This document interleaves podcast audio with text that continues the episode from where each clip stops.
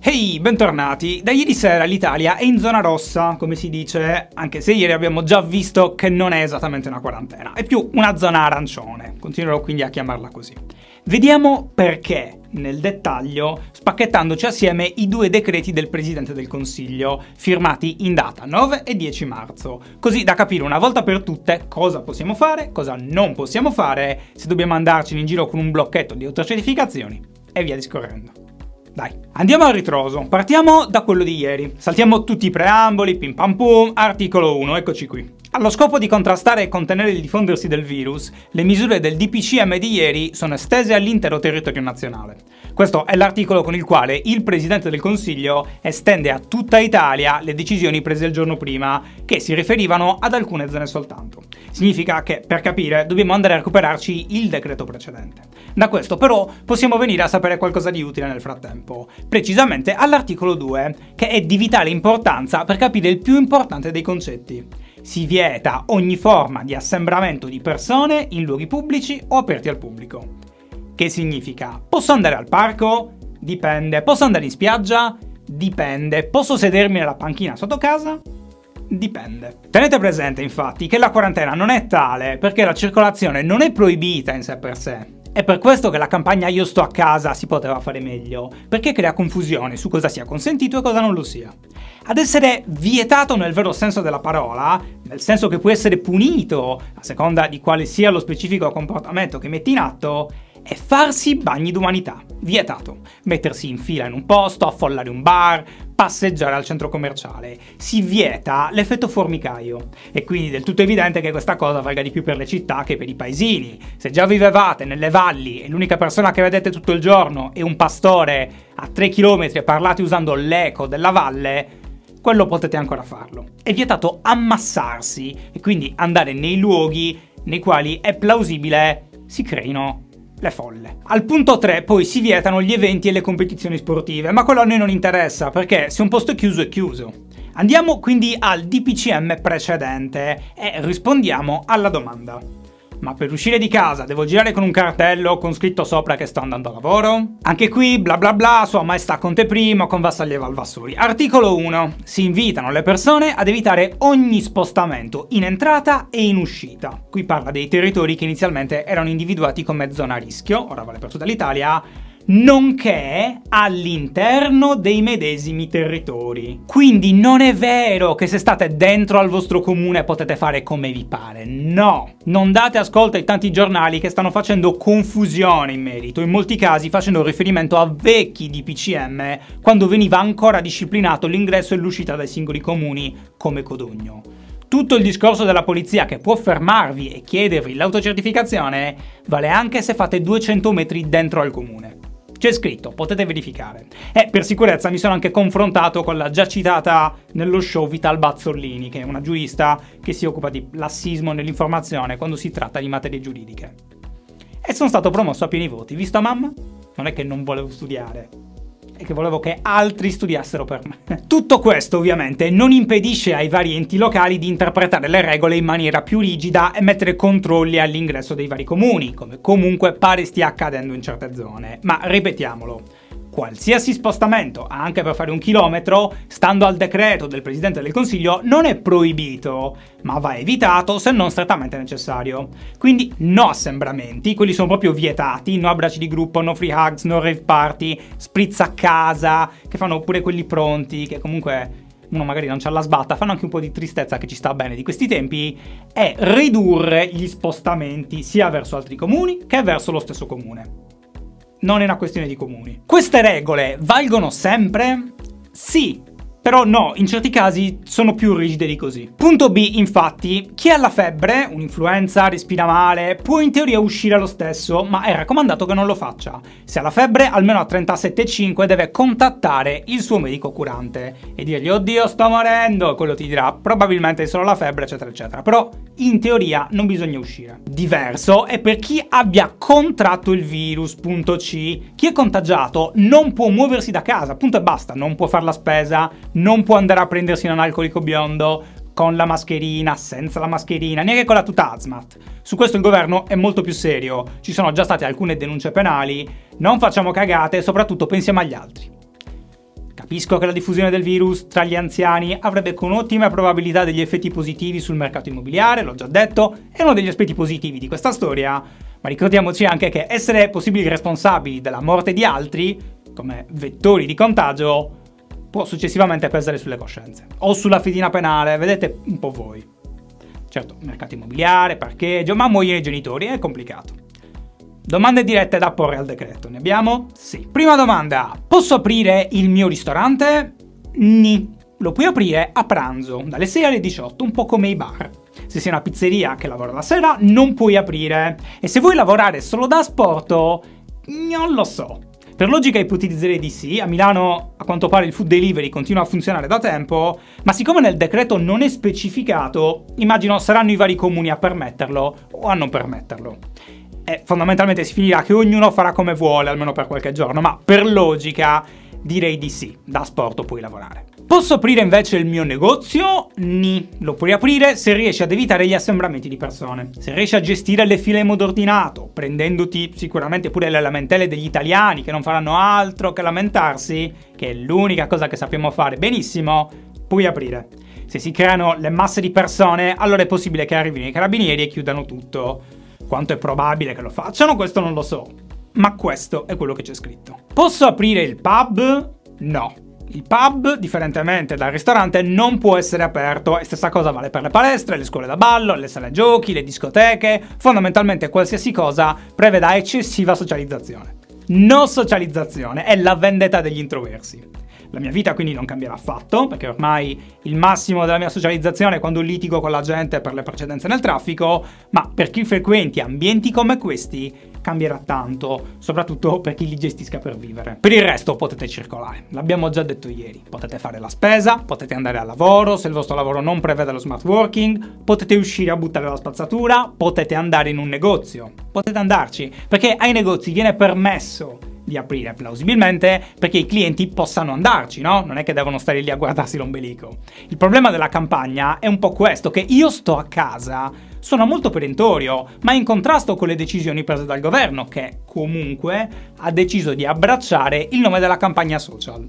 Lo stesso Conte ha aperto così il suo intervento ieri in conferenza stampa. È per questo che sto per firmare un provvedimento che possiamo sintetizzare con l'espressione io resto a casa. Ora, io continuo ad essere d'accordo con la decisione del governo, ma ad essere anche del parere che sia stata comunicata malissimo e anche pensata altrettanto male. Se metti in piedi un sistema che non esclude categoricamente le uscite, ma solo gli assembramenti, poi però imponi autocertificazioni sulle uscite lavorative importantissime, quindi di fatto facendo intendere che non è che puoi andartene dove vuoi quando vuoi, e poi lasci bar e i negozi aperti, nei quali immagino qualcuno dovrà entrare, e non tutti i negozi sono vitali, no? Le librerie, le fumetterie, i GameStop, crei un certo quantitativo di confusione e buona fortuna a sfangarti il cazziatone se finisci per scrivere nella certificazione stavo andando a comprare Doom Eternal in negozio ma avrei rispettato la distanza di un metro. Questo comunque è quello che c'è nel decreto e in generale sono molti sindaci, come il già citato primo cittadino di Bergamo, Giorgio Gori, che hanno comunicato alla cittadinanza delle regole più stringenti, come stare a casa praticamente sempre, a prescindere dagli assembramenti e addirittura mandare una persona soltanto a fare la spesa, possibilmente la più giovane in salute. Bene, proviamo a distrarci un attimo, ma lasciate che prima faccia il bieco capitalista per rimanere nella gabbia che in tanti sembrano aver preparato per me. E promuova un servizio che mi piace molto, ma anche può mantenere in vita lo show, che è il meno monetizzabile del pianeta a questo punto. Il servizio è NordVPN. La faccio breve che adesso parliamo di cose e alla fine vado pure a difendere Fedez e Chiara Ferragni. Pensate che frizzantezza capitalistica, ma una VPN è un servizio che anonimizza il traffico online, prende i vostri dati, li chiude in crittografia e li fa rimbalzare da server in tutto il mondo, fondamentalmente da dove volete voi. Serve per evitare di essere tracciati, per far pensare a un sito o un servizio che vi stiate collegando da un posto diverso dall'Italia e in certi casi anche per superare dei firewall. Ce ne sono tanti, NordVPN è molto serio perché non vi riempie di malware e di pubblicità, lo pagate una volta, ce l'avete per tre anni, se siete come me avete dei fratelli dall'estero che ogni due secondi vi chiedono di poterlo usare, è con il codice sconto Breaking o raggiungendo l'offerta tramite il link in descrizione avete il 70% in meno e un mese gratuito, che è ottimo per approfittare del servizio di soddisfatti o rimborsati. Ok, parliamo di soldi, visto che ci siamo. Hm? Oltre a chiudere tutto, cosa sta facendo il governo per sostenere questo grosso sforzo richiesto ai cittadini? Milioni dei quali rischiano, è ovvio, dovesse questa situazione protrarsi a lungo, di finire senza lavoro, senza soldi, ma comunque avendo l'incombenza di pagare mutui, affitti, eventuali buste paga dei dipendenti eccetera. Innanzitutto, l'Unione Europea che ci odia e non ci fa fare mai niente ha fondamentalmente fatto capire che permetterà all'Italia di spendere in deficit quanto necessario, perché le spese emergenziali sono spese diverse dai soldi che tanto amiamo bruciare ad ogni finanziaria per ballarci attorno e ingraziarci di dei. E già la settimana scorsa l'esecutivo ha autorizzato una spesa di circa 7 miliardi e mezzo, che pare mercoledì potrebbero diventare 17. Sono cifre fuori di testa ovviamente, se pensate a quanto i ministeri debbano ad ogni finanziaria litigarsi poche centinaia di milioni. E anche la BCE si attiverà a quanto pare per abbattere ulteriormente i già molto bassi tassi di interesse e introdurre liquidità nel sistema fondamentalmente concedendo prestiti alle banche che cercheranno a loro volta di girarli ai cittadini. È il solito sistema. Parte dei fondi verranno utilizzati per attrezzature mediche e assunzioni straordinarie nel Servizio Sanitario Nazionale. E visto che non c'è tempo di fare le cose bene con i bandi pubblici, che in genere richiedono anche un anno per essere ultimati, si tratterà in via emergenziale di fare assunzioni dirette dopo colloquio. Ovviamente questo solleva qualche perplessità, perché entrare con un semplice colloquio in una struttura pubblica fa immediatamente pensare a nepotismi, favoritismi e fenomeni corruttivi che conosciamo molto bene. I bandi trasparenti si fanno per quello alla fine. E pare quindi che queste assunzioni saranno a tempo determinato, ma potranno comunque essere convertite a tempo indeterminato. Non si può fare altrimenti in questa situazione, è evidente, ma prepariamoci a qualche storia all'italiana nei mesi e negli anni a venire probabilmente. Un'altra grossa parte dei fondi, i giornali oggi parlano di svariati miliardi solo per questo aspetto, andranno a finanziare ammortizzatori straordinari come cassa integrazione anche a chi normalmente non ne avrebbe diritto, proprio per contrastare gli effetti dannosi delle misure prese. E parte di questi sostegni andranno ai settori che si sono completamente fermati in questo periodo, quasi turismo, ristorazione, eventi, pare che questi sostegni avranno forma di esenzioni o sgravi fiscali, quindi ti vengono abbonate parte delle tasse o te le fanno pagare un po' più in lì. Lo sapremo nel dettaglio nei prossimi giorni e nelle prossime settimane, ma sembra esserci la volontà politica di fare questa cosa. C'è poi il discorso famiglie, perché chi ha figli dovrebbe poter richiedere fino a 12 giorni di congedo straordinario dal lavoro o la possibilità di ricevere una sorta di voucher da 600 euro da utilizzare per pagare babysitter che spero già abbiate, perché non è che mo dal nulla chiami uno sconosciuto, gli metti in mano tuo figlio e galoppi a tutta birra verso l'ufficio. Però è comunque qualcosa. Un aspetto che ha attirato le attenzioni di tutti, anche all'estero, eccovi ad esempio un articolo dell'Independent, è la possibilità, che è in realtà ancora un'ipotesi, qui la danno già per scontata ovviamente, che alle famiglie sia data la possibilità di interrompere i mutui sulla prima casa per 18 mesi, ovviamente quindi scaricando il tutto sul sistema bancario. Non è strano quindi che la risposta a chi dica e allora gli affitti sia un boh, proprio perché in quel caso parliamo di accordi tra privati ed è tutto un po' più complicato. Ah, peraltro è sempre molto interessante vedere come la stampa estera reagisca al caos che stiamo creando. In quello stesso articolo dell'Independent, infatti, viene mostrato il video di quella che è descritta come una macchina della polizia intenta a controllare che i cittadini italiani non fuggano dalle loro case durante il coprifuoco notturno che è una cosa che non esiste, eh, non c'è questo livello di quarantena nelle nostre città e infatti quello che viene mostrato è fondamentalmente la versione poliziesca dell'arrotino. Tutta la cittadinanza di restare in casa, evitare uscite inutili, evitare gli assembramenti, evitare di andare nei luoghi affollati. Grazie. Emergenza coronavirus. Il sindaco avverte tutta la cittadinanza di restare in casa, evitare uscite inutili. Chiara Ferragni e Fedez hanno fatto un video invitando, a fronte di una donazione propria, a partecipare a un GoFundMe da loro creato, con l'obiettivo di destinare poi questi soldi al reparto di cure intensive del San Raffaele a Milano, città che prima tra tutte ha visto i suddetti reparti in vari ospedali in realtà al collasso che è poi la ragione per la quale si è deciso di agire prima che la situazione si presentasse anche in Sud Italia, dove alcune zone sono già parecchio incasinate senza pure decine di persone da intubare ogni nanosecondo. Fino a qui tutto bene, GoFundMe fatto, la campagna mentre il registro ha superato i 3 milioni di euro a fronte di appena 162 mila donatori circa. Gli italiani, insomma, come ogni volta ci sia bisogno, si dimostrano disponibili, a fronte di una tassazione già molto alta nel paese, un'economia barcollante e sprechi comprovati, a donare lo stesso. Lo fanno quando ci sono i terremoti, lo fanno quando ci sono gli alluvioni, lo fanno anche adesso. E bravi, sono orgoglioso di voi, perché non c'è cosa più bella di destinare dei soldi quando non si è tenuti a farlo. Devo però dirmi super amareggiato dal fatto che ogni volta che la società civile si muove indipendentemente dalla politica ci sono le polemiche. E io di polemiche ne ho viste tante e in genere travolgono un'altra nota celebrità, Enrico Mentana. Ci deve essere sempre un pezzo di paese che fondamentalmente dimostra quanto poco necessario sia commentare ogni cosa in ogni caso in ogni momento. Non c'è bisogno, grazie, davvero Grazie, ma no grazie. Mi riferisco infatti alle polemiche sul fatto che i cosiddetti Ferragnez sono stati attaccati no, su tutti i fronti. Potevano donare di più, si è detto, e tutti a far loro i conti in tasca. Peraltro conti spesso completamente campati per aria, ve lo dico, che dimostrano di arrivare da gente che non ha mai pagato un F24 in vita sua. Un'altra parte delle critiche era poi relativa al fatto che i soldi siano andati a San Raffaele, che è una struttura privata e non pubblica. E a nulla è servito sapere che il San Raffaele sia una struttura convenzionata. Quindi se vi ammalate, ci andate anche voi che non avete un euro. Ed è peraltro molto amata dai milanesi. Non è una clinica per ricchi all'americana.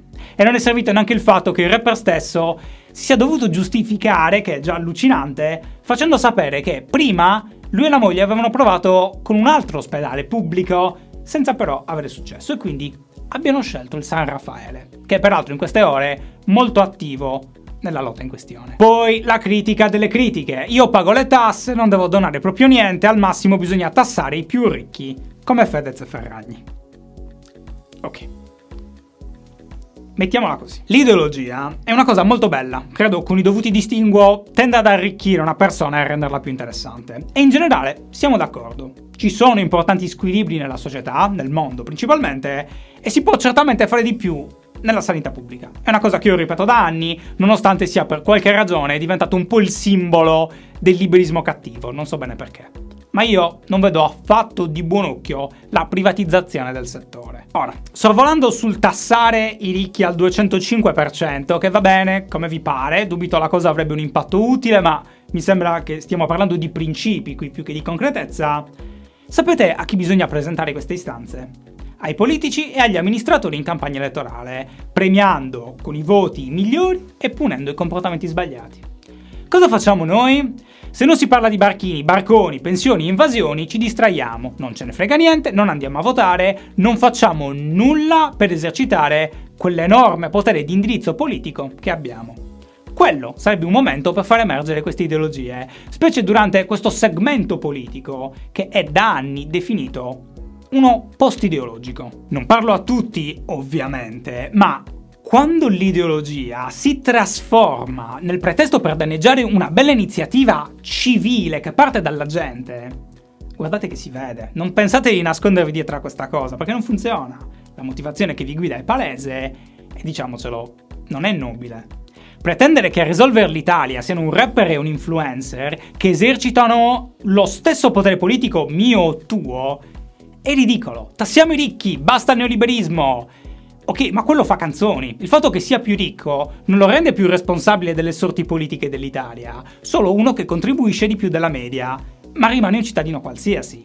Quei 3 milioni di euro andranno a comprare i respiratori, i lettini, i pigiami quelli d'ospedale che lasciano il culo fuori, benone, benissimo. Si salveranno vite e ieri quei soldi erano fermi nelle tasche di poco meno di 200.000 persone. Non vanno tolto niente a voi. Nell'agosto del 2016 Enrico Mentana aveva lanciato una campagna a fondi un po' meno social ma molto efficace per sostenere le popolazioni colpite dal terremoto in centro Italia. Me la ricordo benissimo, partecipai anche io, come faccio sempre, e fui come tanti aspramente criticato perché non dovevamo pensarci noi, ma lo Stato. Al netto del fatto che sospetto che le persone che ci criticarono, perché io l'ho presi sul personale questa cosa, come tanti altri, sono probabilmente le stesse che poi anni dopo mi accusarono di voler dare i soldi dei terremotati agli immigrati, Anche lì le critiche si concentrarono sul fatto che è lo Stato a doverci pensare, che già paghiamo tante tasse e non è giusto, e Mentana guadagna milioni e poteva pensarci lui, perché poi lui la beneficenza la deve fare, gli altri no. Guardate, sta storia è ciclica. Pure per la Ice Bucket Challenge, che nel 2014 tirò su oltre 220 milioni per la ricerca, si dissero esattamente le stesse cose. Si fecero i conti in tasca ai VIP, fu una tristezza totale. Ora, Fate le belle critiche. Dal 2016 sono passati 4 anni, svariate elezioni, tra cui le politiche, che hanno portato alle maggioranze dei governi Conte 1 e Conte 2. Quanto di quella campagna elettorale si è basata sull'aiuto e la ricostruzione delle zone colpite? Quanto i cittadini italiani hanno messo come propria priorità, quando sono andati a mettere le X sui cerchietti, la messa in sicurezza del territorio dal punto di vista sismico e idrogeologico? Quanti picchetti si sono fatti chiedendo che il governo ci tassasse di più per mettere lì dei soldi? Smettiamo di trattare i politici come le rockstar e le rockstar come i politici. E magari ne tiriamo fuori qualcosa. Era tutto, grazie per aver guardato. Con ottime probabilità questo video è durato tantissimo, quindi ci metto un attimo a ringraziarvi per il sostegno al club, breakingitaly.club per saperne di più e darci una mano. I due decreti li trovate in descrizione, lo sponsor anche foste interessati. E mi raccomando di rispettare le regole guida. Voi. Io se posso non esco neanche per buttare la spazzatura. Tutta questa smania di andare a fare aperitivi non la capisco che non metto il naso fuori di casa dal 2007.